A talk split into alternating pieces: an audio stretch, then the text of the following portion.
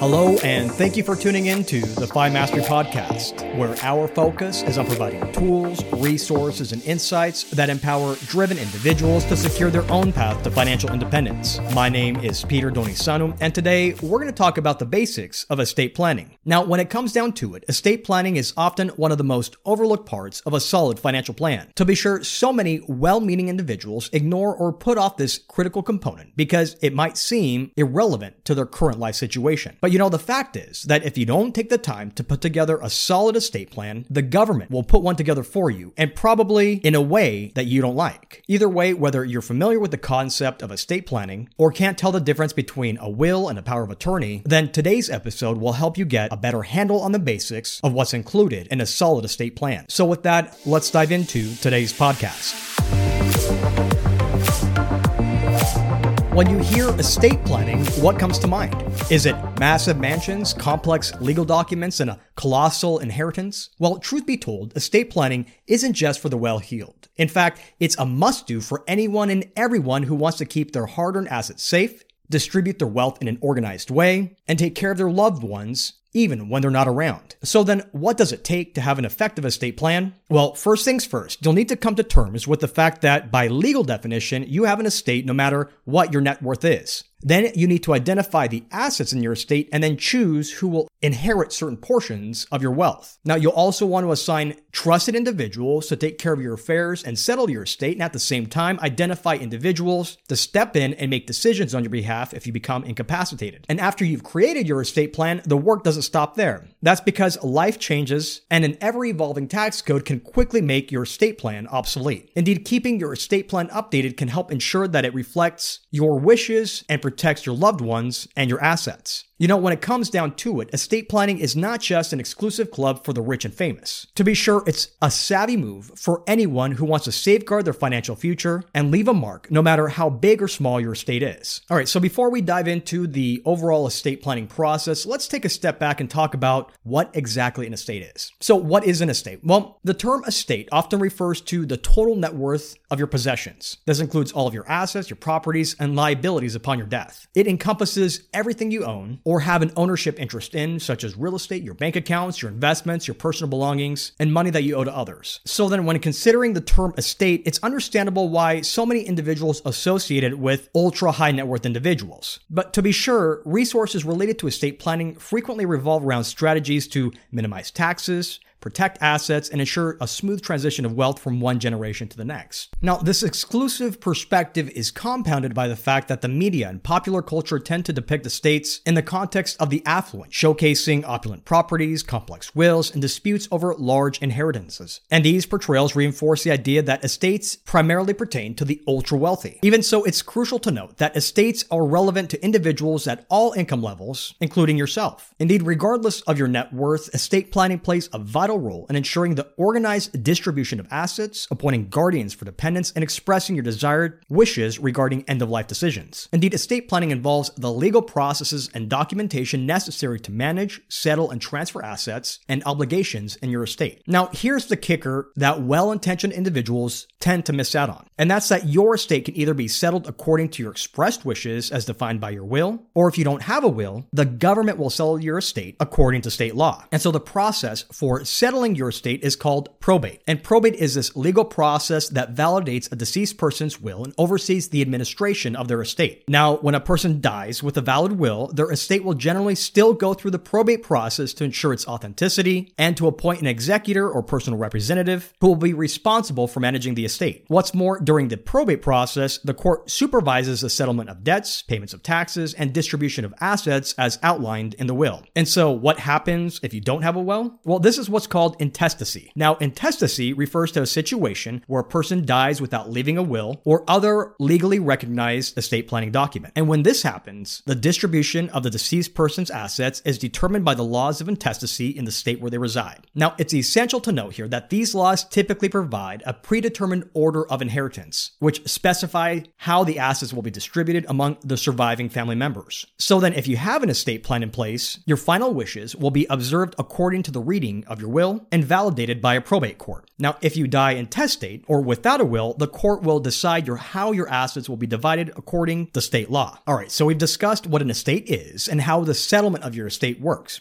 The next step here in the process is to determine what you need to specifically call out in your will and what can be dealt with outside of the court system itself. We call this distinction probate and non probate assets. Now, probate assets are those assets that are owned solely by you at the time of your death and don't have a designated beneficiary. These assets include real estate, bank accounts titled in your name alone, individual brokerage accounts, cars, boats, personal belongings, and business interests. Now, when you pass away, these assets likely will go through court proceedings where either a reading of your last will and testament or a judge's decision will determine what happens next with your assets. For example, let's say you're unmarried and own a home solely in your name. Now, unless you've titled your home differently, upon your death, your house will become a probate asset and will be subject to the probate process. Here, the same goes for individual bank accounts or vehicles registered only solely in your name. Now, non probate assets, on the other hand, are those assets that bypass the probate process altogether. In this case, these assets have either been jointly owned, have a designated beneficiary, or are held in a living or revocable trust. And so when you pass, non probate assets are transferred directly to the named beneficiary or surviving co owner without any need for court involvement. And how does this work? Well, imagine for a moment that you have a life insurance policy with your spouse as a designated beneficiary. Now, upon your death, the proceeds from the policy will go directly to your spouse without having to go through the probate process. In a similar way, if you have a joint bank account with right of survivorship, the surviving account holder will automatically inherit the account's remaining funds without court intervention. And so by this point, you might be asking yourself, why does this distinction matter? Well, there are a couple of vital reasons you should keep in mind. First, it's that probate can be time consuming and expensive given the legal and administrative costs associated with the process. Therefore, more of your assets can go directly to your loved ones more quickly if you minimize your probate assets. What's more, the probate process is public record, meaning the distribution of your assets become public information and pretty much known to everyone. In contrast, the transfer of non probate assets remains a private affair and in most cases doesn't become public record. So, now how do you specify who gets your assets when you pass? Well, this is the part of the estate planning process where preparing a will and defining your beneficiaries comes in. To be sure, when deciding on your beneficiaries, you should consider several important factors. For instance, you'll first need to carefully think about who you want to receive your assets. For most people, their beneficiaries will include their spouse or their children or other close family members. With that said, however, you can also leave assets to whomever you want, like friends or charitable organizations or anyone else you choose. Now, when you specify beneficiaries, it's essential to use their full legal name to avoid any potential confusion. For example, instead of writing my spouse or my children, use their actual names in legal documents. And if the beneficiary is a minor, like a child, you may want to consider establishing a trust or appointing a custodian to manage the inheritance until the child reaches the age of majority.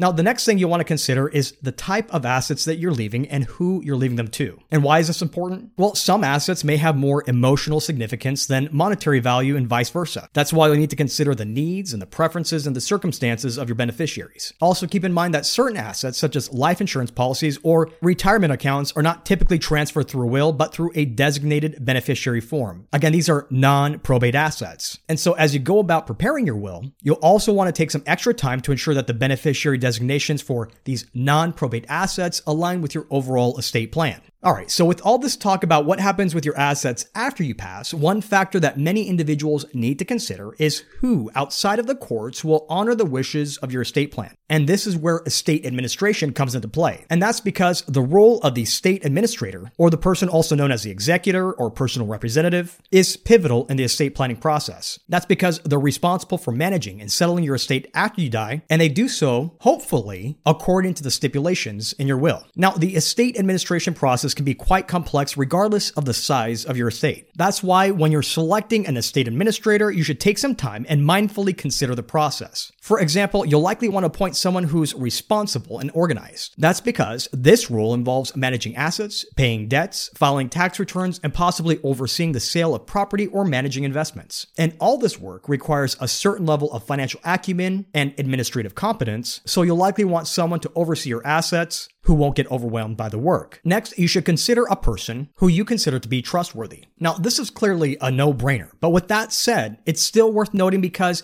even though the courts oversee the probate process, your administrator will have significant control over your estate, so you need to be confident they will act in the best interest of your beneficiaries and will be honest and transparent in their dealings. Finally, you'll need to take into account the potential time commitment and consider an individual who has the capacity to take on that additional time responsibility. Now, depending on the complexity of your estate, administering it could require a substantial amount of time and effort. That's why it's essential to ensure that the person you choose to be your estate administrator is willing and able to devote the necessary time to the task. And after you've chosen your estate administrator, it's a good idea to discuss the role and responsibilities with this individual to ensure that they're willing and able to take on this duty. And as you're building out your estate plan, it's also worth considering appointing a successor executor in your will in case your first choice is unable to serve or can no longer take on the responsibility. All right, so now that we've discussed individuals who will settle your affairs when you pass, the big question here is what happens to your assets if you're still alive but have become incapacitated? More specifically, imagine here for a moment that you've stepped off the sidewalk, you get hit by a bus, and find yourself in a coma for an extended period of time. Now, in this situation, you'll need to ask yourself who will make decisions regarding your health when you can't do it on your own. Now, if you're engaged but you're not married, your partner may not have as much of a say in your level of care as your next of kin. And when it comes to your finances, how will your mortgage get paid or who will pay your bills or otherwise take care of your financial matters if both you and your spouse or your partner become injured and can't make those financial decisions? Now, this is where a financial and healthcare power of attorney come into play and play a critical role in your overall estate plan. For example, one of the primary benefits of having a healthcare power of attorney is that it allows you to nominate a trusted person to make medical decisions on your behalf if you become incapacitated or otherwise unable to make these decisions for yourself. Now, this person is typically referred to as your agent or your proxy, and their decisions can cover a wide range of medical issues from approving routine medical procedures to life sustaining or life ending decisions. And in this case, the power vested in them helps them ensure that your healthcare wishes are fulfilled even if you can't voice them yourself. And now, a financial power of attorney, just like a healthcare power of attorney allows someone else to make healthcare decisions on your behalf, allows your financial matters to be handled when you're unable to do so yourself. Here again, one of the crucial benefits of having a financial power of attorney is ensuring that your financial affairs continue to be managed efficiently if you become incapacitated. Now, in this situation, your appointed agent will have the authority to perform a broad range of financial tasks, such as paying your bills, managing your investments, filing your taxes, and buying or selling property. And a key question that often comes up with these documents is if I haven't already passed yet, why do I need a financial power of attorney? Or can't my spouse just call the bank and tell them what's going on? Well, in situations like these, it's essential to note that financial institutions often don't understand the kind of relationship you may have with your spouse, your partner, or your significant other. And so if your name is not on a bank account, more often than not, you'll likely not have access to that account. And that's where the power of attorney comes into play. Now, another role that you want to define within your estate plan is that of guardian, especially if you have minor children or dependents. Now, it's essential to note here that this decision is not about just your assets or your estate, it's about ensuring the welfare of the people you care about the most. Now, in an unfortunate event where both you and your partner pass away or otherwise become unable to care for your minor children, the person or people you've designated as guardians will assume the responsibility for your children's care. And so, if a guardian isn't designated, the court will decide who is best suited to raise your children. And the key takeaway here is that the court's decisions may not align with your personal preferences. That's why naming a guardian as part of your estate plan helps ensure that your children are cared for by someone you trust and who aligns with your values and your parenting philosophies. This approach also provides clear directives which can eliminate potential conflicts or legal battles among family members who might have differing opinions about who should assume the guardianship role. So, how exactly do you go about specifying a guardian? Well, in your will, you would include a section specifically for the nomination of a guardian. It's here that you would name a person or people you've chosen to care for your child, should you or your spouse or your partner be unable to do so. Now, this person could be a family member, a friend, or anyone else you trust and believe would be suitable for this role. Now, when making your choice, consider the potential guardian's values, parenting style, age, health, and willingness to take on this responsibility. At the same time, you may also want to consider their financial stability and the quality of the relationships they have with your children. And along these same lines, is essential to name an alternate guardian in case your first choice is unable or unwilling to serve as guardian when the time comes. All right, so what do you do if you already have an estate plan in place? You've already done the work and you've already defined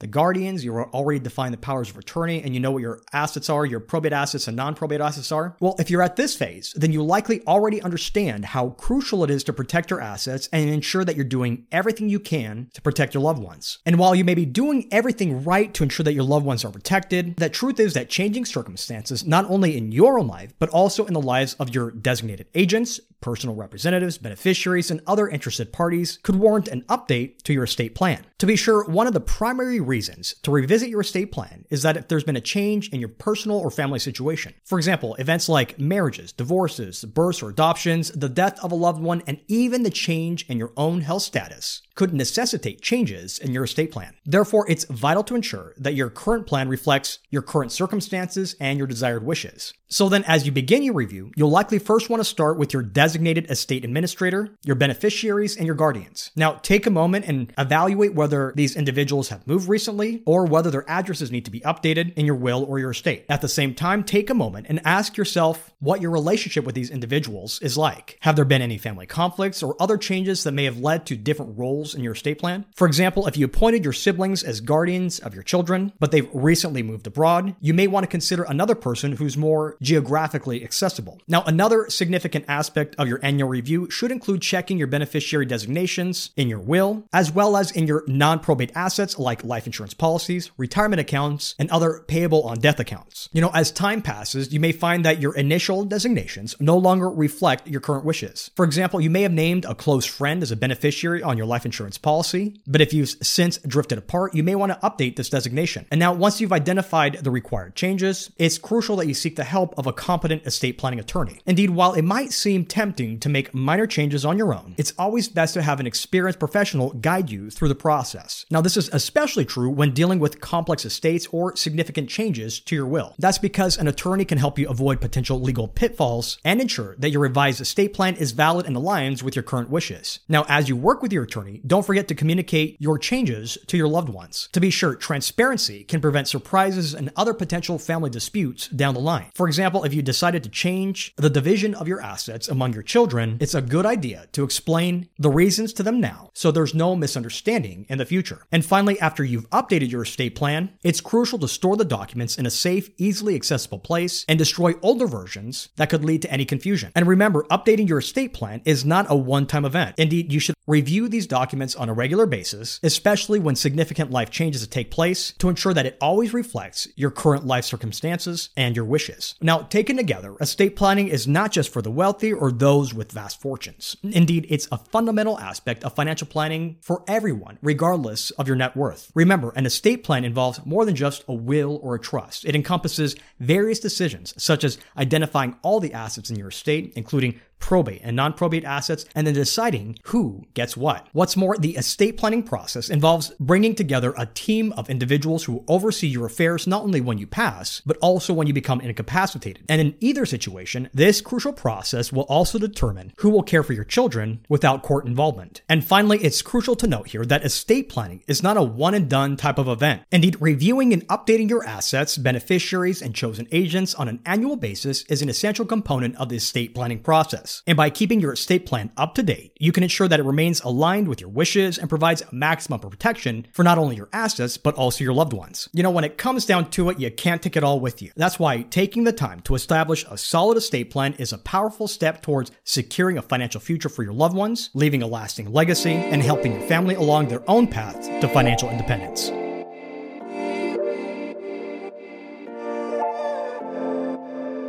Well, that's it for now. Thank you for taking the time to listen to the FI Mastery podcast. To learn more about our research, visit us at FIMastery.com or email your questions to questions at franklinmadisonadvisors.com. Until next time, I'm Peter Donisanu, wishing you and yours abundant health and prosperity. FI Mastery Podcast is brought to you by Franklin Madison Advisors, Inc. Franklin Madison Advisors is a registered investment advisor firm with its registration and principal place of business in the Commonwealth of Pennsylvania. Registration of an investment advisor does not imply a certain level of skill or training. This commentary and forecast are limited to the dissemination of general information pertaining to Franklin Madison Advisors investment advisory services and general economic and market conditions and are subject to change without notice. The information shared today is not intended to be personal, legal, investment, or tax advice or a solicitation to buy or sell any security or engage in a particular investment strategy. For additional information about Franklin Madison Advisors, including fees and services, please contact Franklin Madison Advisors or refer to the Investment Advisor public disclosures.